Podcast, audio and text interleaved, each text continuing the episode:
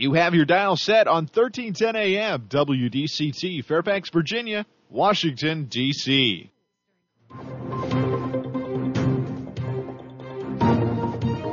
워싱턴과 미국, 그리고 세계의 흐름을 짚어보는 라디오 워싱턴의 시사 토크쇼. 워싱턴 전망대.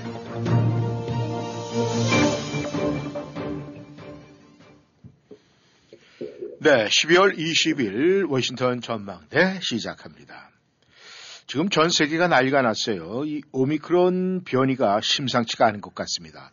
유럽을 주축으로 다시금 봉쇄의 전망이 나오고 이 미국도 환자 수가 지금 급증을 하고 있는 상태입니다.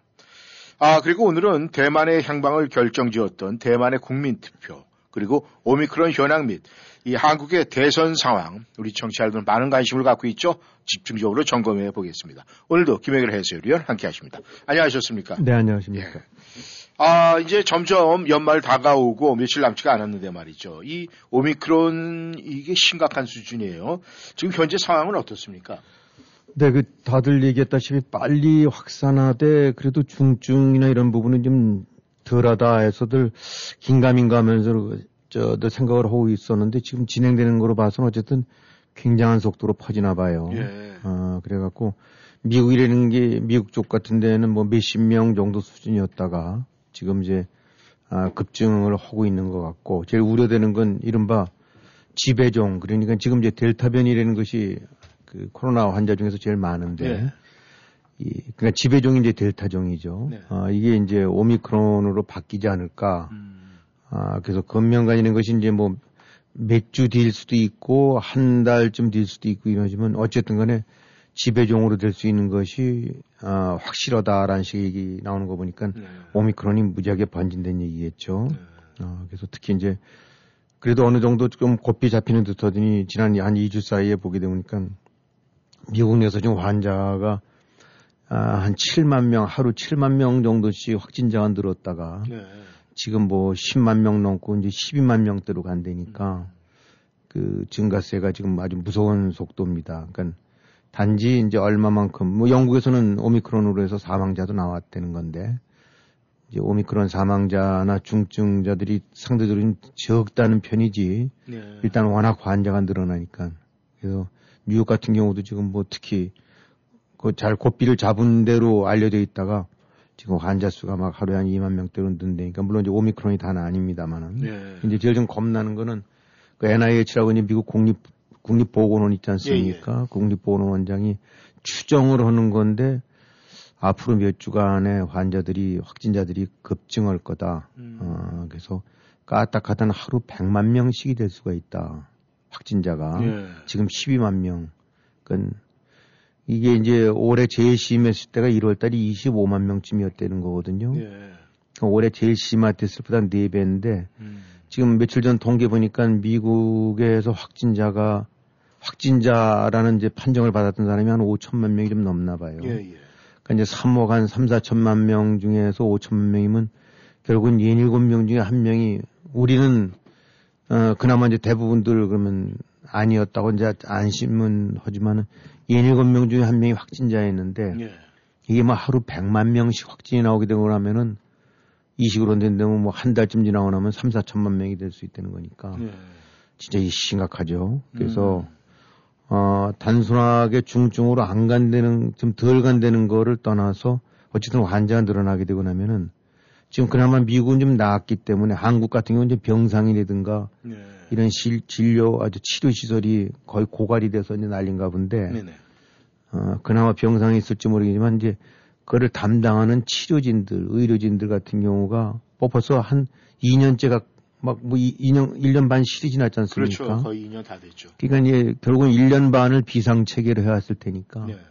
이제 이른바 완전히 번아웃이 돼 버렸나 봐요. 어, 그래서 지금 이제 계절이 할러데이 시즌 돼서 왕래 찾아지고 한겨울철 되면서 이제 독감이랑 네. 합병증 내지 이제 독감이랑 같이 될 수 있고 그러니까 이른바 이제 삼각파고 음. 어, 겨울 되고 그 다음에 의료진들 번아웃 되고 음.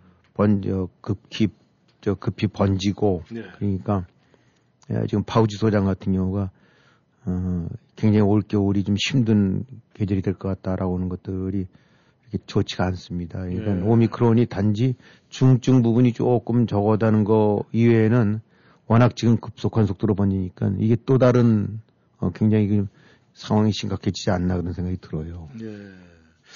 아, 지금 전 세계가 이렇게 보면은 이 재봉쇄 기미가 지금 높아져 가고 있는데 이렇게 되면은 이 연말 연시 뭐 이렇게 아, 되돌아볼 때 세계 경제에 또 미치는 영향이 굉장히 클 것 같고 또 전 세계 경제가 굉장히 냉각 상태로 돌아설 가능성이 그렇죠. 굉장히 예. 많은데 이렇게 되면 미국에서도 어떤 뭐 조치가 있지 않겠습니까? 예, 글쎄 지금 일단들 뭐 영국이 이제 제일 그때 먼저 번졌던 데인데 보니까 뭐 이제 전면 봉쇄를 검토 중이라니까 어떻게 될지 모르죠. 네. 어, 뭐 프랑스라든가 독일 그 인접국들 중에서 이제 영국에서 오는 사람들 다 막으려고 하는 것 같고 예, 예.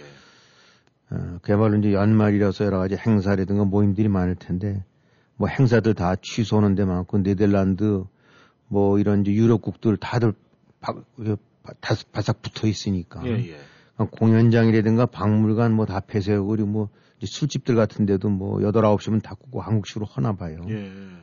이게 지금 이런 식으로 해서 하게 된다고 그러면 미국도 다시 지배종이 되고 뭐 몇십만 명으로 늘어나게 되고 나면 이거 다시 뭔가 어떤 식이든 이른바 위드 코로나가 아니라 다시 좀 돌아가야 되지 않겠어요. 예. 예, 그러니까 뭐 이건 단순하게 뭐 그럴 문제가 아니라 상당히 심각해지고 있으니까 그래서 거듭 말씀이지만 지금 근데 현재 유일한 희망이라는 거는 희망이라는 건 다른 거 아니라 이제 그나마 백신을 맞으면 낫다. 지금 2차까지도 이제 일단 이미 그별 효과가 없는 거로 음. 최소한 오미크론에 대해서는 예, 예.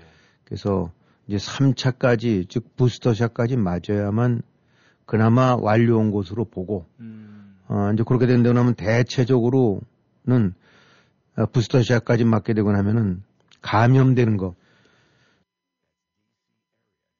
찐되는 거, 확진자로 될 수 있는 거가 한 확률이 한 25%로 줄어든다. 예. 아, 그리고 부스터샷을 맞게 되고 나면 혹시 이제 감염이 되더라도 확진이 되더라도 중증이나 사망으로 가는 거는 한 90% 정도가 준다. 예. 그러니까 오미크론에 대해서 방어할 수 있는 체계는 없는 것 같고 음. 그래도 부스터샷 3차까지 맞고 나면은 감염이 좀 훨씬 덜 되고 중증이나 사망에 이르는 확률은 뚝 떨어지니까 예. 이제 이것이 일종의 대안 정도지 음. 오미크론에 대해서 이제 완벽한 방어는 안 되는 것 같아요. 예. 그래서 지금 이제 이스라엘 같은 데가 그런 방향이나 이런 데서 굉장히 이제 선제적으로 하는데 이스라엘에서 지금 나오고 있는 얘기는 아, 4차를 또 맞아야 되는 게 아닌가. 음. 그래서 이제 면역 같은 거 약한 사람들, 네네. 기저질환 같은 거 있고 이런 사람들에 대해서는 3차로도 또 카바가 좀 버거우니까 4차까지도 이게 나오는 것 같아요. 네. 그래서 지금 그런 측면으로 봐서는 일단 현재 나오고 있는 거는 3차까지만 하면 그래도 어느 정도 방어된다. 어, 근데 4차 가능성까지 제기되고 있으니까 지금 나오고 있는 환자들 뭐 태반은 거의 대부분이 이른바 이제 돌파 감염 사람들도 있지만은 예. 백신 안 맞거나 어, 한, 한 차례 정도 맞았거나 소위 이제 백신의 접종 횟수가 어, 없거나 떨어지는 사람들한테 확실하게 번진다는 거니까 음. 어, 이제 뭐 그동안에 권유도 많이 했고 호소도 많이 했는데 예, 예. 이제 자기 목숨 자기가 책임져야지 어떻게 하겠어요. 음. 뭐 100% 백신 맞는다고 보호되는 건 아니지만 그래도 맞고 나면 훨씬 낫대는데 음. 안 맞겠다고 버틴 사람도 이젠 그야말로 목숨 내놓고 사는 게 아닌가 예. 그런 생각이 드네요. 이 저희가 살고 있는 이 미국에서도 말이죠. 처음에 이 부스트샷에 대해서는 굉장히 뭐 부정적으로 생각하는 사람이 많았었는데. 예. 요즘에는 이제 굉장히 긍정적으로 돌아서서 이제 지금 어포인먼트 하려고 그러는데 그 날짜 텀이 좀 길어졌다. 네, 아주 뭐 길어졌다 그러더라고요. 예, 그렇게 얘기가 지금 아, 나오고 있는 것 같은데 지금 이 미국의 환자가 계속으로 증가 추세에 있는데 뭐 괜찮겠습니까? 아니 지금들 이제 우려가 점점 커져요. 음. 어, 초기에는 그래도 좀 두고 봐야 되겠다, 뭐 단정 지을 수 없다라고 했다가 지금들 나오는 거로 봐갖고는 이거 이 일단 번져서 다행히 중증으로 안 간다 하더라도 일단 번져서 감염이 되고 나면은 확진이 되고 나면 네. 그다음부터 좀 얘기가 달라지니까 음. 어, 그다음에 좀 거기서 또 다른 이제 변종이라는 것이 자꾸 이제 우려되는 건데 네. 그 지금 상황으로 아까도 말씀드렸었지만은 맞아야 되고 어쩌면은 어, 여러 가지 상황들이 또 다시 아, 이 봉쇄까지는 안 간다 하더라도 극도로 조심해야 될 상황으로 다시 이 되돌아가는 게 아닌가. 네. 지금도 좀 풀어졌지 않습니까? 그렇죠. 식당들도 가서도 먹기들도 하고 마스크들 벗고 그랬었는데 이게 아니다. 지금 아까도 얘기했던 대로 까딱하다 하루 몇십만 명 꼴대고 난다는데 그러면 어떡하겠어요. 음. 다시 셧다운 해야지. 예, 예. 예. 아, 지금 이 오미크론 때문에 세상이 시끄럽고 또 미국도 점점 수위가 좀 올라가고 있는 것 같은데 아무튼 우리가 각자 예방 또 이 부스터 샷이라든가 이 백신에 대해서 우리가 정말 아, 할 수 있으면 다 어떤 방법을 총동원해서도 해야 되지 않을까 생각을 합니다. 네, 여러분께서는 워싱턴 전망대 한과에 하고 계십니다. 전하는 말씀 듣고 다시 돌아오겠습니다. 2022년 확 달라지는 오바마 보험. 이런 분들이 가입하셔야 합니다. 첫 번째, 그동안 연소득이 높아 가입하지 못하셨던 분들, 이제는 정부 보조금을 받으실 수 있습니다. 두 번째, 보험 상품이 너무 적어 불만이셨던 분들, 유나이티드 헬스케어 등 선택의 폭이 확 넓어졌습니다. 세 번째, 한인 닥터가 너무 적어 불만이셨던 분들, 새로운 보험 상품을 통해 더 많은 한인 닥터를 만날 수 있습니다. 오바마 보험, 메디케어의 절대 강자, 스마트 보험, 김종준 보험에 문의하세요. 문의 전화는 703-639-0882, 703-639-0882. 부동산 상담은 빠를수록 좋고 많이 할수록 유익합니다. 교포사회와 30년을 함께해온 태평양 부동산은 역사와 전통으로 신뢰를 만들었습니다. 주택매매, 렌트, 관리와 커머셜 거래까지 주점하시고 무엇이든 문의하세요.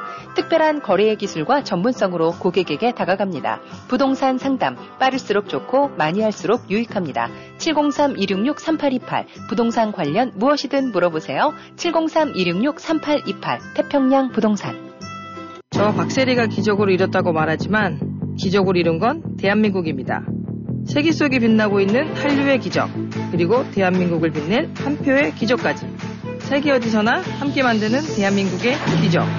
제20대 대통령 재외선거 신고 신청으로 시작됩니다. 중앙선거관리위원회 여러분은 지금 라디오 워싱턴 그리고 미주경제신문 대표인 김용일 해설위원과 라디오 워싱턴 콘텐츠 본부장 이구순이 진행하는 워싱턴 전망대를 함께하고 있습니다. 네, 전하는 말씀 듣고 다시 돌아왔습니다.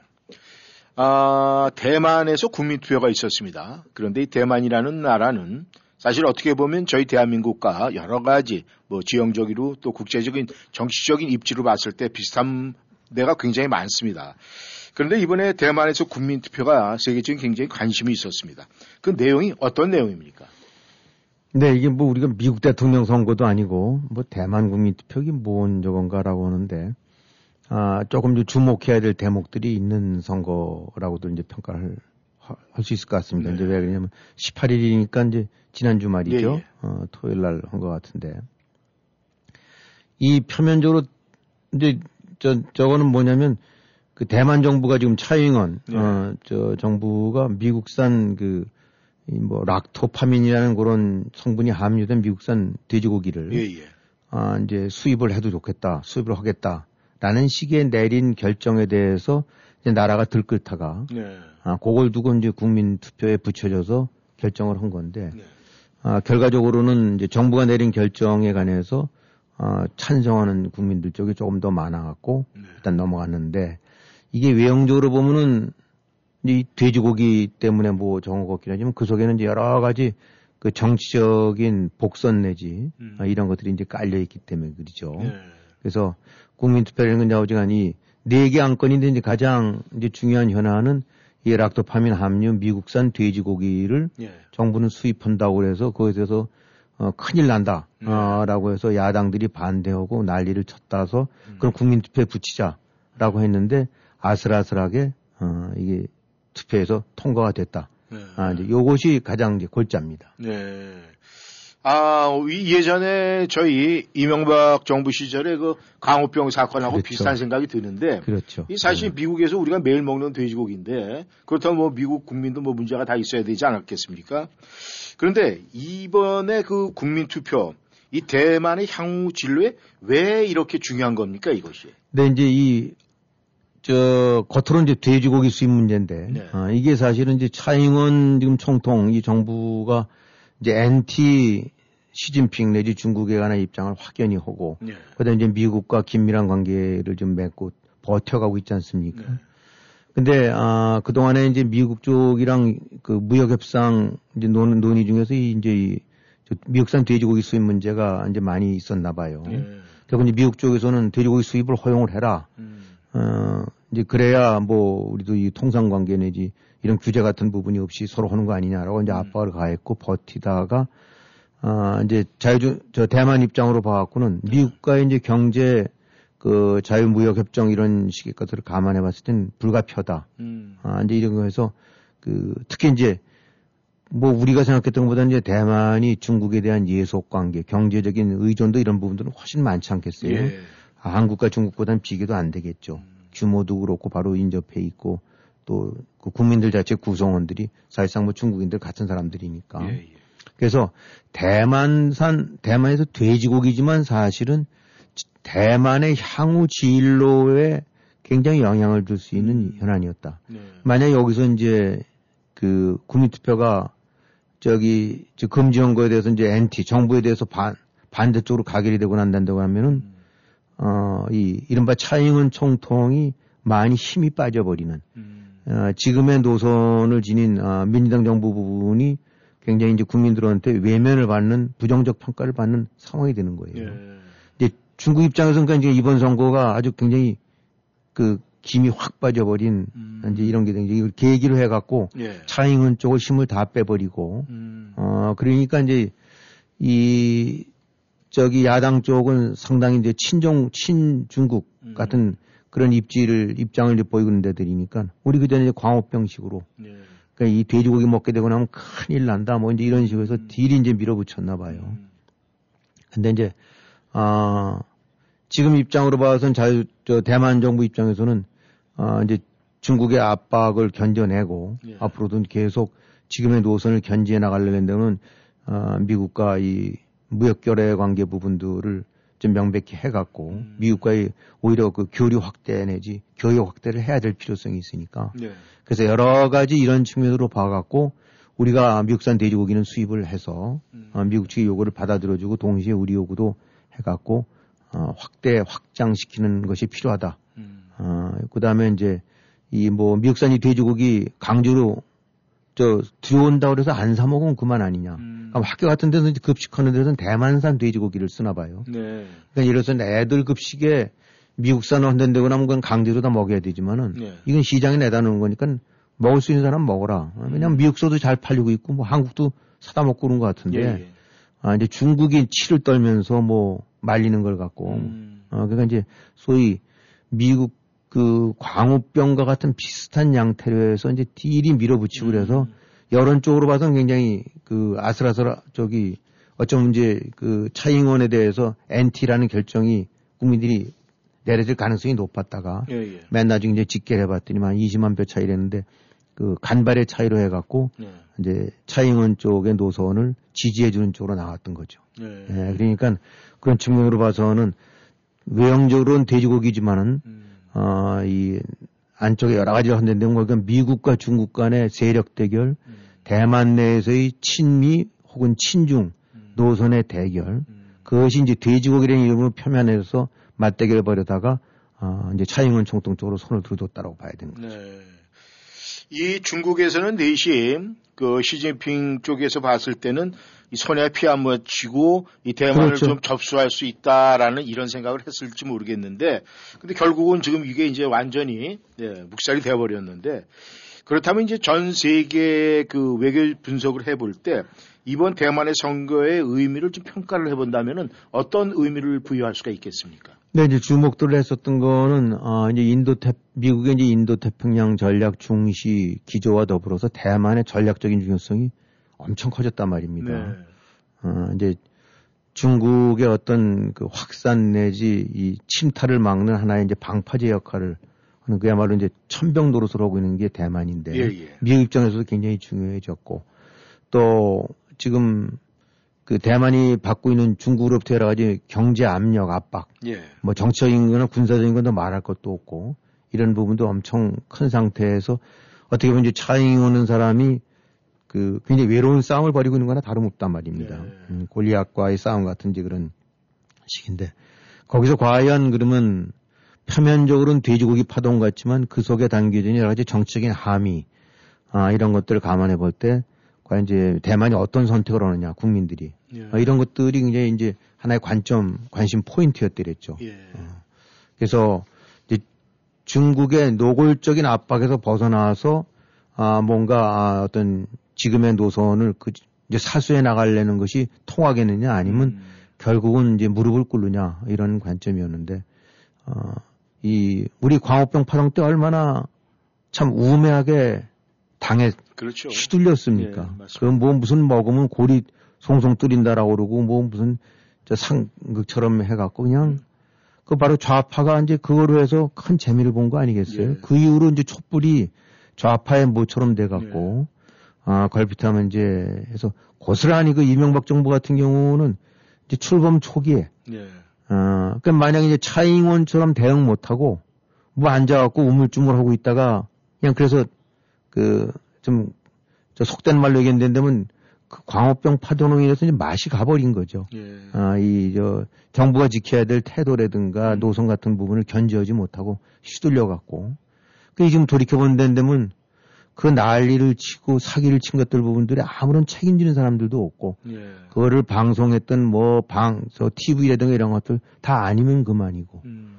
아직 우리도 여기서 오래 살았지만 어, 미국서 무슨 몇십 년 살고 먹었다 그래서 광우병 걸린 사람은 없단 말입니다. 예. 과학적으로 입증이 안 되는 거를 그런 그런 선전 선동으로 휘몰아친 그 부분이 대만에서 재현되는가를 봤는데 예. 어 그래서 보게 되니까 어쨌든 간에 훨씬 더 이성적인 판단을 했다. 음. 아 결국은 우리 한국이랑 한번 비춰본다면 참 비결점들이 많다. 예. 아, 중국의 압박이란 똑같은 오히려 한국이 받는 것보다 훨씬 더 엄청난 거긴 그야말로 생존이 경각에 달리는 그렇죠. 식으로 음. 저거 하고 이- 있는데 네네. 생각해 보세요. 지금 북한의 위, 저기 여러 가지 뭐 경제 규모가 뭐 몇십 분의 일밖에 안 되는 북한의 핵 하나 갖고도 저렇게 휘둘림 당하는데 예. 중국이란 정도의 위상을 가진 북한이 위- 우리 위턱에 바로 있다고 했을 때 아마 한국이 버텨낼까 지금 음. 이런 정도의 그 대, 저 대 갖고. 네. 근데 이 작은 대만이 그 중국의 압박을, 엄청난 압박을 받고 그에 대해서 그 정부가 또 어떻게 대응하는가를 잘 보여주고 있고 음. 당차게 아주 그 흔들리지 않고 또 그런 걸 보고 판단해서 휘둘리지 않는 국민. 음. 아, 뭐 이리저리 여론전을 했었지만 결국은 택해주는 국민. 그냥 앉아서 광화문에 앉아서 말도 안 되는 광우병 해서 그 뭐 무슨 난리가 난 것처럼 그 휘둘려지고 선동에 휘말리는 국민보다는 예, 예. 아, 이런 걸 봤었을 때, 아, 정부와 정치인, 국민 모두가 대만을 좀 보고 배워야 될 것 같다. 음. 음, 정말 저뭐 맨날 무슨 뭐 대만 고구마 섬 조그만 나라 어쩌고 오긴 하지만은 예. 하는 일이라든가 대응하는 거라든가 자세들 보게 되고 나면 미안한 얘기지만 훨씬 더 낫게 대응하는 저 하는 것 같다. 보고 배워야 될 거를 이번에 하나의 좋은 교훈이 됐다고 봐야 되겠죠. 네. 네, 이 대만에서 있었던 국민 투표에 대해서 또 저희가 나름 분석을 해봤습니다. 전하는 말씀 듣고 이번에는 이 한국으로 시선을 돌려서 지금 한국의 대선 현황이 지금 어떤 상태로 지금 진행이 되고 있는지 정확하게 짚어보도록 하겠습니다. 지금 현대자동차와 함께 떠나세요. 가장 멋진 조건으로 현대 Getaway Sales Event. 타고 싶었던 스타일, 받고 싶었던 가격. 현대자동차의 인기 있는 모델들을 놀라운 조건에 만나세요. 2022 산타페와 소나타를 최대 48개월 무이자 할부에 90일 할부금 유예 혜택까지 특별한 오퍼로 드립니다. 기간은 1월 3일까지. 48개월 무이자는 HMF credit 승인자에 한하며 90일 할부금 유예는 HMF low APR 프로그램에만 적용됩니다. 상세 사항은 현대자동차 웹사이트를 참조하세요. 안녕하십니까. 민자동차 정비의 민병섭입니다. 많은 분들의 성원에 힘입어 꾸준히 성장해온 민자동차 정비가 손님 여러분께 감사의 말씀을 드립니다. 변함없는 손길로 여러분의 차를 제 가족의 차와 같이 보살핀다는 저의 마음을 끝까지 지켜나가겠습니다. 쾌적하고 편하게 차를 맡기실 수 있는 곳 민자동차 정비입니다. 페어팩스 Main Street상의 PNC 은행 건너편 민자동차 정비 703-869-9691 869-9691 맛을 바꾸는 한 끗 차이. 좋은 품질, 정직한 가격 Fresh World 주간 세일. Sunkist 오렌지 선물용 박스가 12불 99, 후지사과 선물용 박스 13불 99, 티본 스테이크 파운드에 5불 99, 소불고기 파운드 5불 89, 머리새우 파운드 4불 99, 뉴질랜드 홍합 2.2파운드 한 박스에 8불 99, 조지아주에서 직접 만든 어머니 손맛김치 코리아 포기김치 7파운드 앵콜 세일 13불 99, 해태 참 참치액 10불 99, 이번 크리스마스와 연말 파티도 원스톱 쇼핑이 가능한 Fresh World에서 준비하세요. 반갑습니다. 메디케어 상담과 가입을 무료로 도와드리는 김남수입니다. 1957년생들과 65세가 지나서 직장에서 은퇴하시는 분들 메디케어 보험 상담은 김남수와 함께 703-256-0300 703-256-0300 1957년생들의 메디케어 보험 상담은 김남수와 함께 703-256-0300, 703-256-0300.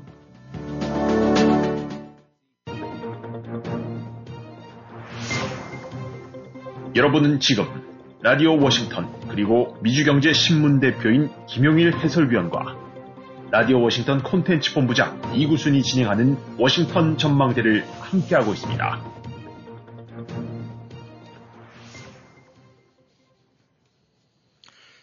전하는 말씀 듣고 다시 돌아왔습니다. 아, 이번 대선이 이제 80일이 채 안 남았어요.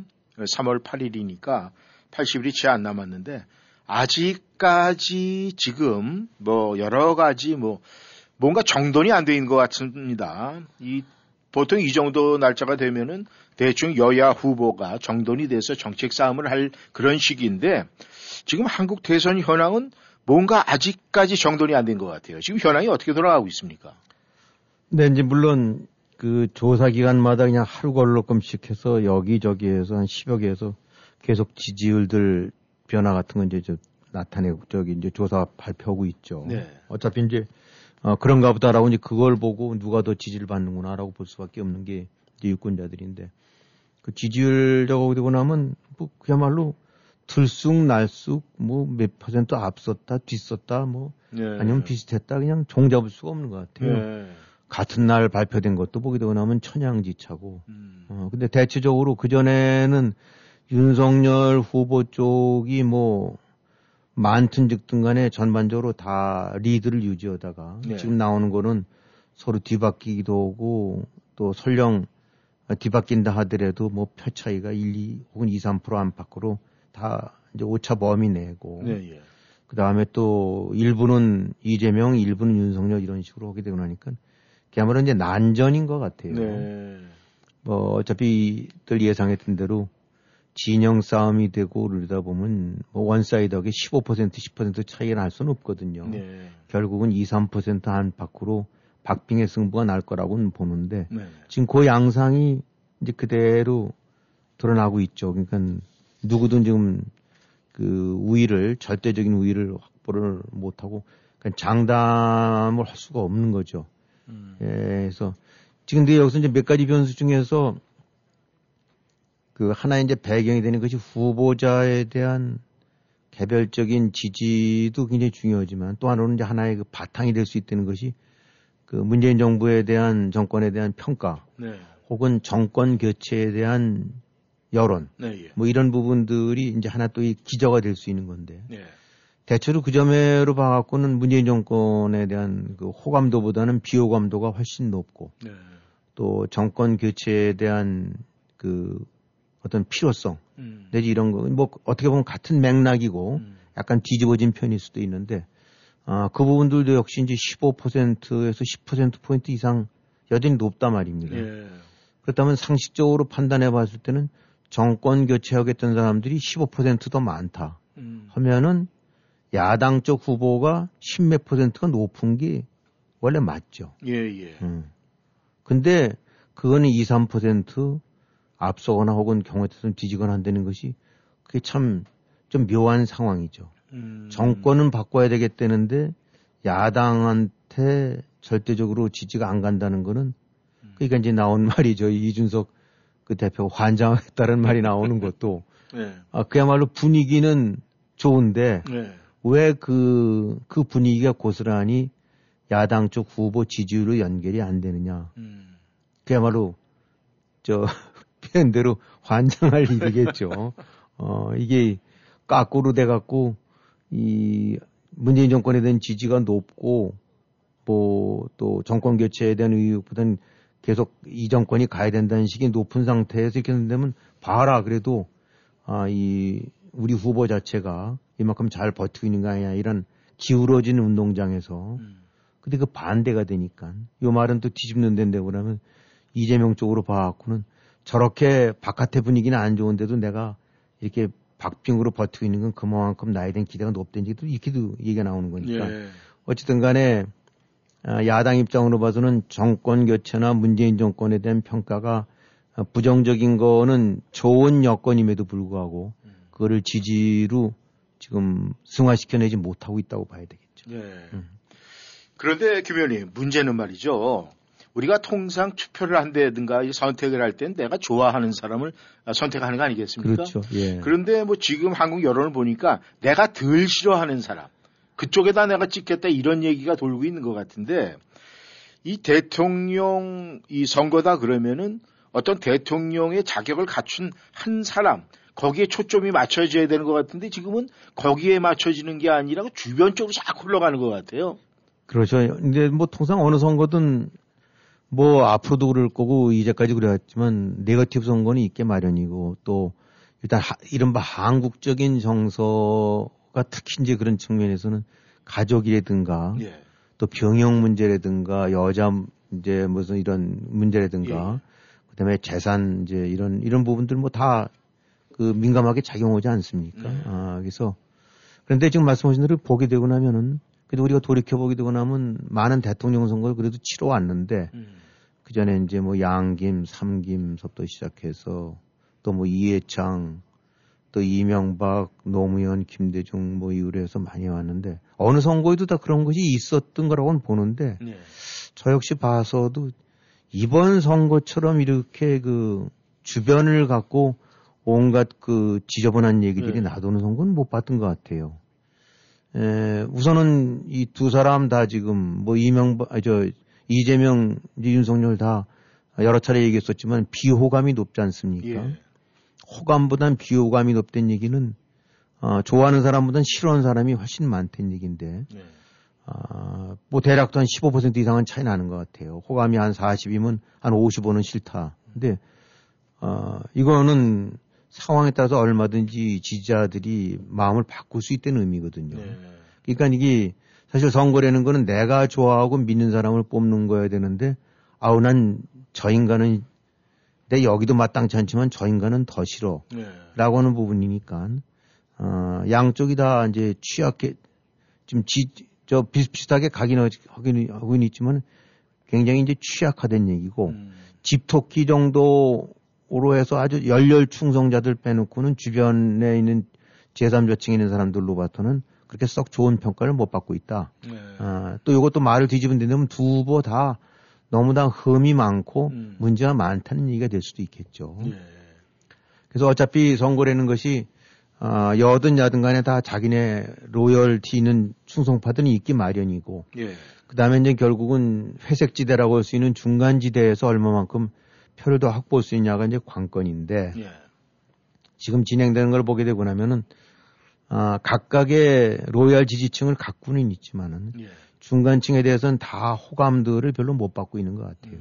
에, 그러니까 이 지금 말씀하신 대로 좋아하는 쪽이 아니라 더 싫어하는 그 최악을 피해서 차악을 택하는 네. 이제 이런 식의 양상이 돼 버렸는데 뭐 누군가가 언론에서 그런 표현했듯이 두 사람 다 아, 스포츠를 친다는 하면 탁구식 정치를 지금 선거를 유세를 해갖고 탁구라는 것이 어떻게든 공을 상대방 진영에 넘어 가고 못 넘어오게만 만들고 당하면 이기는 거 아닙니까? 예.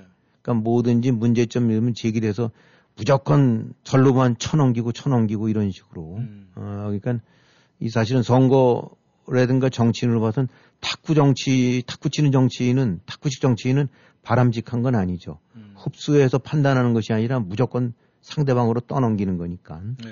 예, 이제 그런 그 저 표현이라고 생각이 되는데 결국은 지금 그러다 보니까 뭐든지 후벼 파갖고 상대방에 대해서 이제 덤태기를 씌워나가는 네. 이런 식의 양상이 전개되는 것 같아요. 그래서 역대 선거 뭐 어디든지 보게 되고 나면은 아들들 문제도 거론도 됐었고 더러 부인 문제도 있었던 것 같기도 하고 아마 그 부인 문제 같은 경우 제일 저거 쓴 것이 그저 전두환 저 예. 이순자 씨 예, 예. 어, 그때 그저 이규항인가 해서 그 삼촌인가 해서 광업진흥공사인가 뭐 이렇게 오고 이제 김복동 얘기 뭐 나오고 해서 더러 처가 문제들이 거론되긴 했었지만 지금처럼 물론 또 YS든 DJ 같은 경우도 다 아들들이 나중에 구속되는 일이 있었습니다만은 이렇게 아들 뭐 딸 와이프 뭐 이렇게 해갖고 오는 건 없- 없었던 것 같아요. 그러니까 예. 정말 어, 지난번에 그런 말씀드렸습니다만은 이 대통령 정도쯤 나올래려고 그러면 그야말로 일찍이부터 몸과 마음을 잘 닫고 어, 여러 가지 행태를 행동거지 조심하고 그 속에는 본인은 외에도 이 주변이든가 가족 이런 거 다 해야 되는데 둘 다 전혀 준비가 안 됐던 그 한국식으로 인다면 어공무 그러지 않습니까? 어쩌다 공무원 된 어, 어쩌다 후보가 된 사람들이 아닌가. 그러니까 에, 그런 측면으로 봐서는 뭐 그 지금 마, 저 상황 자체를 주변 문제를 갖고 자꾸 걸어오는 것이 그것도 뭐 문제기는 합니다만은 어, 그런 여지를 남겨서 그런 여지를 담뿍 안고 출발했던 두 사람 보게 되고 나면 에, 그런 측면으로 봐서는 에, 참 좋은 말로 해서 준비가 안 된 사람들이지 에, 이게 자격이라는 측면에서는 고개를 갸우뚱하게 만드는 사람들이 아닌가 싶어요. 예. 이제 여기서 우리가 좀 아, 얘기를 좀 정확하게 짚고 넘어가야 될 문제가 있습니다. 뭐냐면은 지금 윤석열 후보 같은 경우에는 문재인 정권에서 검찰총장이 임명이 됐습니다. 그렇죠. 그럼 검찰총장이 임명이 될 때는 혹독한 검증이 있어야 되는 거 아닙니까? 그렇겠죠. 그러면 그 검증을 피했다는 것이고 또 그 검증을 통과했다는 얘기인데 뒤늦게 이런 일이 생기는 거 보면 문제가 될 것 같고 그 다음에 그 이재명 지사 같은 경우에도 아 뭐 성남시장을 거치고 경기도지사를 지금 역임을 했단 말입니다. 그렇다면 분명히 나름대로 민주당 측에서도 이재명 후보에 대한 검증을 나름대로 다 했어. 아 후보자로 손색이 없다 이렇게 했는데 이런 문제가 지금 불거지는 거거든요. 그 이렇다고 그러면은 이 뭐 여당이나 야당이나 둘 다다 문제 있는 거 아닙니까? 그렇겠죠. 예, 다 그렇죠. 다 그리고. 거의 후보자 뭐 배우자 자녀 문제 이런 거 아니, 도대체 이걸 어떻게 분석을 해야 되고 어떻게 우리가 이해를 해야 됩니까?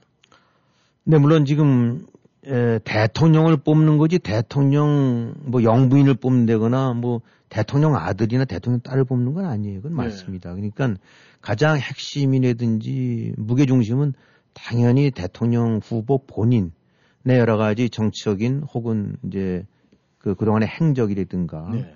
비전이라든가 식견 뭐 이런 것이 가장 중요하겠죠. 네. 그래서 지금 주변적인 문제들이 왜 이렇게 역대도 없이 이렇게 난리를 치고 있냐인데 그럼 얼마만큼 중요하느냐.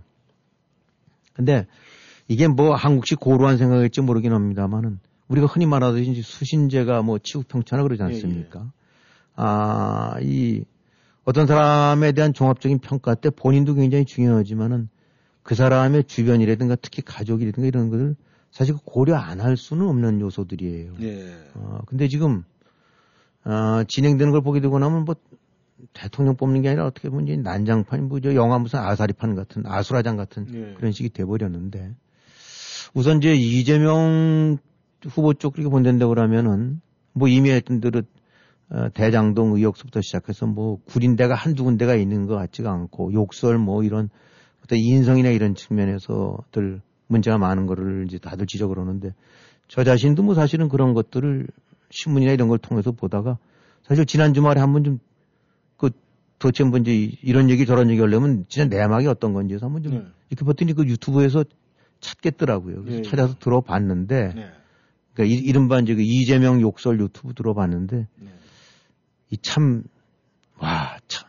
이 그냥 전에서 듣는 거랑 직접 들어보고 나니까 이 차마 입으로 옮길 수 있는 옮길 수가 없는 내용이더라고요. 그렇죠. 그 네. 행태가 뭐 보통도 지금 이재명 후보 얘기할 때 뭐 가난한지 뭐 밭, 저기 뭐 볼 게 보잘 것 없는 집 이렇게 해서 근데 뭐 가난한 거 자랑은 아니지만 그렇게 크게 이제 부끄러울 게 아닌 게 그래도 한국에서 그런 것들은 용인이 되지 않습니까? 그렇죠. 그 전에 가난한 집 하게 된다면 그냥 뭐 전부 이렇게 저 업신여김 받았는데 거꾸로 가난 자체가 문제가 아니라 가난한 집안이라고 뭐 그냥 저런 그 그야말로 아수라장 같은 집안은 아니거든요. 예. 또뭐 집안이 아무리 그렇다 하더라도 개천에 용나듯이 오면 어떠냐 하는 건데 글쎄 뭐 틀린 말은 아니긴 했지만 어쨌든 그 오가는 욕설이 등 이런 걸 보고 나니까 야 저건 막장 드라마 속에 나오는 것도 저런 드라마가 없겠고 조폭이나 뭐 이런 막 가는 사람들 속에도 저런 욕설까지는 서로 안 할 거다. 네. 근데 아 막말로 조폭끼리 자기들끼리 또 욕은 그 이상의 욕도 할 수 있지만 아무리 조폭이라나 흔히 말하는 양아치라 하더라도 가족들과 연관해서는 그렇게는 욕 안 할것 아이, 같아요. 예. 그 지금 뭐 아들 문제도 이렇게 보게 되고 나면 아, 뭐 무슨 노름 그다음에 이제 성매매 이런 것들 하겠는데 이 뭐 어떻게 보게 되고 나면 자식 함부로 그 부모 마음대로 안 되는 것도 맞는 거긴 한데 예, 예. 어찌 됐든 간에 이렇게 이 이제 보게 되고 나면 제대로 어 이른바 이 가정 교육이라고 해야 될까 음. 그런 그 근본이나 이런 부분에서 좀 많이 좀 문제가 있지 않나 해서 이렇게 쭉 보게 되고 나면 이게 사실 야 이건 더 뭐 드릴 말씀이 없는 사람이구나라는 생각이 들더라고요. 예. 이 대통령이라는 게 우리가 지금 무슨 도덕 선생을 찾는 건 아니긴 하지만은 예. 저런 멘탈과 인성을 가진 사람이 대통령 후보라는 게 이게 정말 상상이 안 된다. 예. 간단하게 해서 뭐 저도 지금 어저 회사라는 걸 이렇게 꾸려가고 있습니다만 긴 얘기할 것 없이 어, 누군가에서 직원이 apply를 했는데 들어봤더니 이런 사람이다. 그 안 뽑죠. 예. 뭐 능력이 아무리 뛰어나고 뭐 저런다 하더라도 야 이런 식의 사람이 이거 어떻게 이걸 직원으로 쓰냐? 예. 또 즉시 이거는 아주 간단하게 피리어드를 찍을 사람 같은데 예. 이 결국은 이재명 쪽은 본인 자체가 심대한 아, 문제점을 안고 있는 것 같고 예. 어, 뭐 사람들 얘기했을 땐뭐 아, 그래도 일만 잘하면 되는 거 아니냐, 능력 있게. 글쎄, 능력 있다는 것이 이제 대장동 같은 거를 이렇게 휘어 말아갖고 하는 것이 능력일지 모르긴 하지만은 또 뭐 거듭 얘기지만 도덕 선생 찾는 건 아니지만 그래도 그 사람이 인성 내지 이 기본적으로 지켜야 될 멘탈 이런 부분들이 아, 전 도저히 얘기 안 되겠다는 생각이 들고 예, 예. 윤석열 쪽의 배우자 뭐 이제 주로 본인이 이제 이른바 고발 사주 의혹했다는 거예요. 뭐 그 부분은 당연히 냄새 나는 부분도 있고 그랬으니까 당연히 또 수사를 해야 되겠죠. 예, 예. 또 명명백백하게 밝혀져야 되는 거겠고 배우자 쪽 의혹이라는 거 이런 걸 보게 되면 근데 제가 이렇게 좀 느낌 이렇게 의혹을 갖게 되는 거는 지금 나오고 있는 여러 가지 제기되는 의혹이라든가 문제점들이 진짜 깨끗하다면 네. 자신 있다면 왜 저렇게 대응을 저런 식으로 뭉기고 있는가? 음. 아, 본인은 이리저리 해명하는 것 같긴 하지만은 제3자 관점에서 봐서는 이게 어딘가 이게 뭉기는 것 같은 그런 걸 주는 거거든요. 네. 하여튼 간단하게 얘기해서 만약 내가 저 입장에 쓴다고 그러면 그럼 내 집사람이 저런 의혹이 제기된다는데 나는 정말 하늘으로 한 점 부끄러움이 없다라고 해서 나는 어떻게 대응할까? 난 저렇게 대응 안 할 것 같아요. 예. 어, 말 그대로 나와서 다 갖고 와. 어, 다, 다 오픈해. 어, 그래서 뭐 서부의 사나이들 총질하듯이 네. 내 목숨 걸고 하자. 어, 그거 사실로 드러났다면 내가 대통령 당선되더라도 내 포기할 거고 아니면 내 죽, 내 스스로 자진할 용- 용의도 있다. 그 대신 너 거짓말이면 이제 네가 죽어. 근데 뭐 지금 포기되고 나면은 아, 뭐 대응이나 해명하는 게 보게 되면 어딘가 꺼리고 뭐 자꾸 어 근데 이 대통령 후보 자체는 공인이 당연히 저거죠. 예, 예. 근데 대통령 후보가 되면 대통령 후보 가족도 사실상 어 공인이야 되는 거나 다름없어요. 네. 의구심도 있으면 해소해야 되니까 이게 어 국민이라는 거 유권자라는 거는 대통령 후보에 대한 모든 거를 낱낱이 파악할 권리가 있는 거고 예. 동시에 가족에 대한 것도 아, 사생활 범위를 넘어선다 뭐 이런 얘기지만 그건 이미 공인이에요. 그거를 네. 각오하고 나서는 게 바로 공직자 아닙니까? 예. 그런데 이런 측면으로 봐서는 어 그래서 뭐 지금 얘기하는 거 보면 뭐 종합적으로 해서 저걸 하겠다. 뭐 언제 공식 등판은 언제? 아니 뭐 여기 야구 선수입니까? 등판이고 자시고 어디 있어요? 후보 되는 순간 벌써 공인이 돼갖고 그때부터는 같이 나서서 남편은 남편대로 부인은 부인대로 또 저기 역할 분담해갖고 어 그렇게 역할해야 되는 것이 그것이 바로 대통령 후보 부인인데 예. 지금 보게 되고 나면 소위 말해서 어딘가 이 캥기는 뭐 이런 생각이 자꾸 드는 거예요. 어. 근데 또 자식이란 문제도 사실은 굉장히 심, 중요한 문제입니다만 저 같은 경우는 뭐 제 개인적으로 그렇게 생각하는지 모릅니다. 전 부인이라는 문제는 어떻게 보면 훨씬 더 심대하다고 봅니다. 네.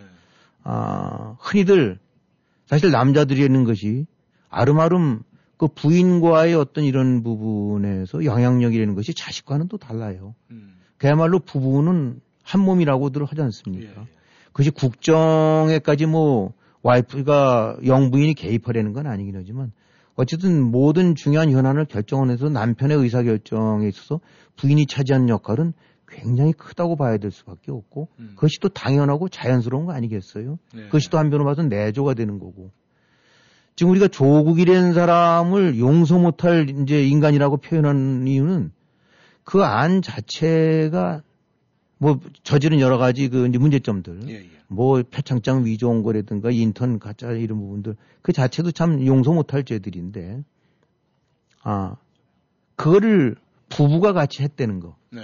또 부부가 용인을 했다는 거. 예. 용인을 하면서 지들 자기들 잘못의 부분은 또 같이 변명과 발뺌을 했다는 음. 거.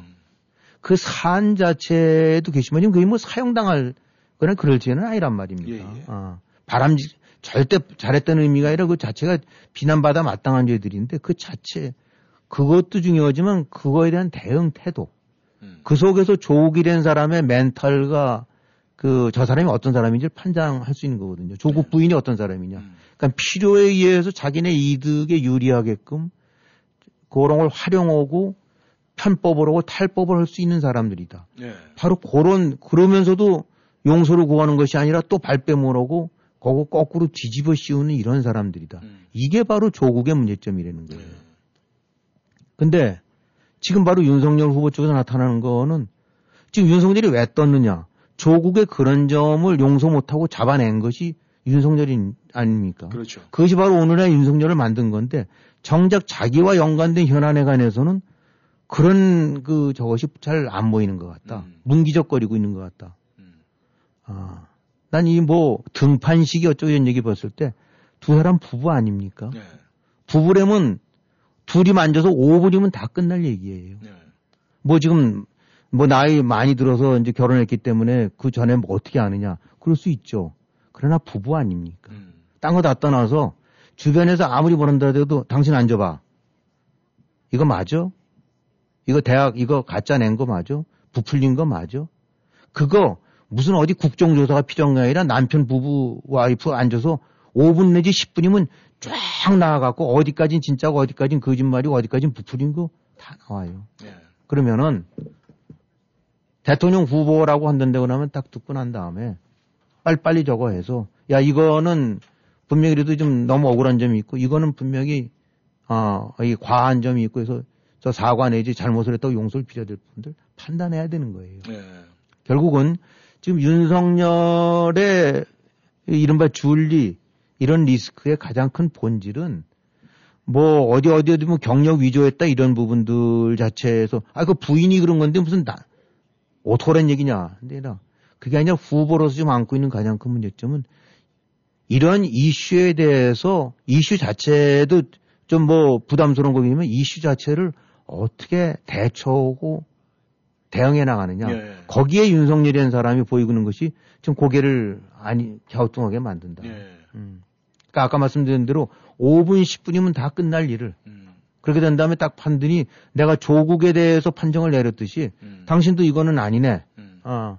그리고 그것이 정말 감옥에 갈 과한 죄라고 한다는데 그러면 내가 가만히 도져봤더니 이거 내 마누라 이렇게 했는데 이건 난 도저히 이거 갈 수가 없겠다. 이게 뭐 사퇴를 하겠다라든가 음. 아니면 이 정도쯤에 용서를 구하니까 봐주십시오. 음. 어, 이거는 정말 제가 봐도 잘못한 것 같습니다. 라고 해야 되지 이걸 앉아서 뭐를 봐서 고려하겠다, 등판하겠다 이런 것 자체가 어, 저렇게 되면 윤석열의 가장 큰 강점이 공정과 객관 뭐 이런 거였는데 예. 왜 본인에 대해서는 아, 그런 잣대를 안 들이대느냐. 이게 바로 지금 윤석열 리스크의 본질이다. 예. 아, 그래서 아, 이런 것들을 본다고 그러면은 결국은 아, 국민이라는 건알 권리가 있어요. 예.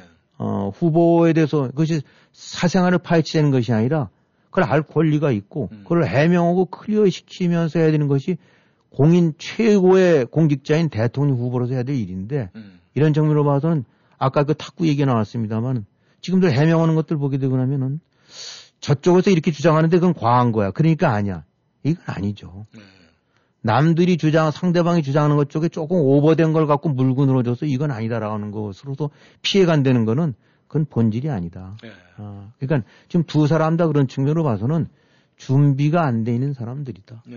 아, 예, 좀 그렇다고 두 사람 중에 하나를 뽑을 수밖에 없는 게 대한민국 국민들인데 아, 제3자 입장에서 본다는데 그러면 아, 뭐 여러 가지 이제 안보나 경제 이런 거에서는 또 다른 측면이 있죠. 그걸 보고 이제 판단해야 되고 이것만이 다는 아니긴 하지만 여기서 드러난 속성 봐갖고는 둘 다 많이 부족하고 자격이 안 되는 사람들이 아닌가 네. 그런 생각이 들어요. 아, 만약의 경우 말이죠. 네. 그 윤석열 후보가 이 부부 관계는 뭐, 아, 뭐 누구도 알 수가 없는데 만약의 경우에 내가 그 무촌이 되겠다라고 생각을 해서 뭐 와이프를 버릴 수도 있잖아요.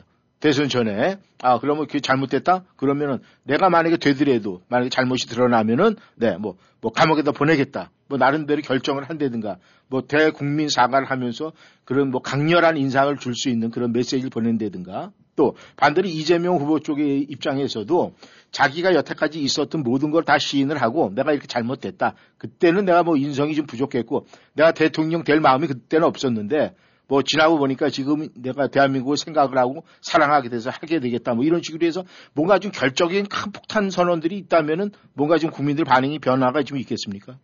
글쎄요, 뭐, 이제 그건 국민들 하나하나 유권자들 속마음이긴 하겠지만, 뭐든지 사람이 이제 어떤 얘기를 할 때는 자기 기준과 이제 자기가 판단에 이런 거에 의존할 수밖에 없는 거 아닙니까? 이제 전 제 개인적인 의견에 의존한다 그러면 저는 다른 어느 것보다 이제 부부라는 것에 관해서 많은 비중을 둡니다. 흔히 우리가 말할 때 부부는 똑같아진다 그러잖아요. 예.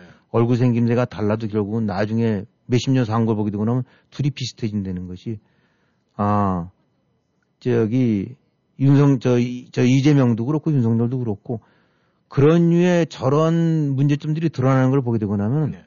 부부 중에 하나라도 제대로 정신 갖고 있으면 저 짓들은 안 한다. 음. 그건 조국도 마찬가지입니다. 네. 똑같은 얘기예요. 음. 조국 그 자기 부인이 하는 거를 남편이 하나라도 정신 제대로 바뀌었으면 그 제어를 했을 거고 음. 남편이 그러는 걸 갖고 했었으면 역시 제어를 했을 거예요. 음. 둘 중에 하나만 정신을 올바로 바뀌어도 그렇게 막 가는 일까지는 안 생긴다. 음. 이재명이 저렇게 막 나가는 것도 결국은 미안한 얘기지만 부부가 똑같은 얘기고 네. 윤석열이 저렇게 하는 것도 부부 하게 된다면 어떻게 보면 줄인가 이런 식으로 해서 결혼 전에 이런 거 같긴 하지만 그것이 다 용인이 되고 어떤 식이든 그 속에서 지금 저 제일 큰 문제는 저렇게 살짝 살짝 편법이나 이런 부분들이 작게는 자기 개인 문제긴 하지만 저 부분이 국정에 연결 안 되는 법이 어디 있습니까? 네. 어, 그러니까 결국은 어, 이 부부와 연관된 이런 문제들 같은 경우는 절대로 어, 간단히 넘겨서 이해나 부인이 하는 거를 어떻게 대응하느냐가 따지고 보면 남일 저 상, 내 일은 아닌 것 같겠지만 남편의 전체를 어, 엿볼 수 있게 되는 거고 예. 자식이 하는 거를 어떻게 하느냐에 따라서 그것이 또 애비 내지 부모의 됨됨이 내지 이런 걸 엿보게 하는 거니까 그래서 좀 뭐 인성 어쩌고 아니 저 수신자가 이런 부분들이 결국 헛말이 아니라 아, 특히 부부에 있어서는 남편을 보면 여자를 알게 될 거고 부인을 보고 부인을 보면 남편을 알 수 있다는 것이 그런 측면으로 봐서는 참 아니란 얘기죠. 아, 그래서 이 참고로 뭐 무슨 소설 같은 데 나온 얘기입니다만은 아 저기 우리가 흔히 잘 알고 있는 이제 생육신 뭐 저 사육신 수양대군 예, 예, 이때 뭐 얘기 나오게 된다면 저는 그냥 소설에서 그런 대목을 본 기억이 나는데 그 성산문이나 여기서 우리가 이제 알고 있는 사육신들 예. 그야말로 이제 수양대군에 이제 걸려갖고 온갖 고초를 당해서 결국은 죽지 않습니까? 예. 그래서 이제 뭐 문초하는 과정에서 너 그동안에 고개 납작하고 나한테 이 저기 잘 보일 듯 하고 나더니 뭐 이제 와서 왜 지금 나한테 고개를 반기를 쳐드느냐 이놈아 딱 그랬더니 너 내가 준 거 다 잘 먹고 잘 쓰고 나더니 이 그럼 가보쇼. 그랬더니 성산문이랑 하여튼 그 사육신 그 다 집들을 뒤져봤더니 그 소위 이제 수양대원에서 받은 여러 가지 피죽과 시, 시- 저기 저 곡물 같은 거 예, 예. 곳간에 고스란히 봉인도 안 뜯고 남아 있었다는 거예요. 음. 그 부인들 어느 누구도 그것에 관해서 이의 제기를 안 했다. 음. 어. 그러니까 사는 것들이 다 시- 저기 뭐 무슨 그래도 무슨 정승 참판 이렇게 해서 사- 괜찮았었다는데 집현전 학사 어쩌고 그러니까 괜찮았었는데 다들 살림들이 시원찮았는데 그 부분들이 고스란히 남아있더라. 그러니까 부인네들이 어떻게 대응을 했길래 라는 부분이 고스란히 나오는 거죠. 그러니까 남편이 어, 충신일 때 부인이 그, 그, 그런 뭐 정신머리가 대먹지 않은 여자는 없었던 것 같다. 그 반대의 경우로 같이 나오는 대목 중에 보게 되고 나면 사실인지 아닌지 모르겠어요. 소설이니까 또 야사니까 약간의 각색이 있을지 모르지만 신숙주 부인이 신숙주는 그야말로 이제 성산문이라든지 이렇게 해서 같이 잘 나가다가 네. 수양대군 쪽으로 딱 잡아갖고 길을 잡은 사람인데 아주 출세로죠. 신숙주 부인이 어, 맨 나중에 이제 자결을 했다고 나오더라고요. 맞는지는 모르겠어요. 네. 거듭 말씀이지만 소설입니다. 그러면서 그 나오는 대목들을 보게 되고 나면은 성산문 둘쭉 해서 줄줄이 잡혀가고 하는 걸 보고 난 다음에 당신은 어디 낯을 들고 세상을 보면서 어 이제 이렇게 사- 살고 있느냐. 당신 부끄럽지도 않느냐. 해갖고 이제 자기 남편이 그야말로 그냥 이제 저 금이 환양 이상으로 해갖고 수양대군의 최고 어 이제 시- 실세로서 네. 국정을 오로- 오로지 할 수 있는 그런 최고 정승 위치에 올라갔을 때 오히려 자결을 한다고 네. 나오더라고요. 자 여기서 결국은 어, 후보자들의 주변 문제를 한번 돌이켜 본다고 그러면 어떻게 보면 작은 문제 같긴 하지만 음. 그 속에서 모든 걸 다 엿볼 수 있는 거다. 네. 아, 자식을 보게 되면 애비를 아는 거고 부인을 보면 남편을 아는 거다. 이런 측면으로 봐갖고는 어 근데 이 뭐 정말 시- 신숙주 부인처럼 혹은 성산문 부인처럼 네. 거기서 남편의 부정이라든가 이런 거에 눈을 지켜두고 막을 사람이 아니라 오히려 거기서 약간 편법을 먼저 동원할 사람인데면 좀 미안한 얘기지만 알죠 아니지 않냐. 그렇죠. 아, 그래서 이것이 단순하게 후보자 주변을 일으켜는 거 부분이 본질을 왜곡하고 그런 거 아니냐. 아, 뭐 그건 맞아요.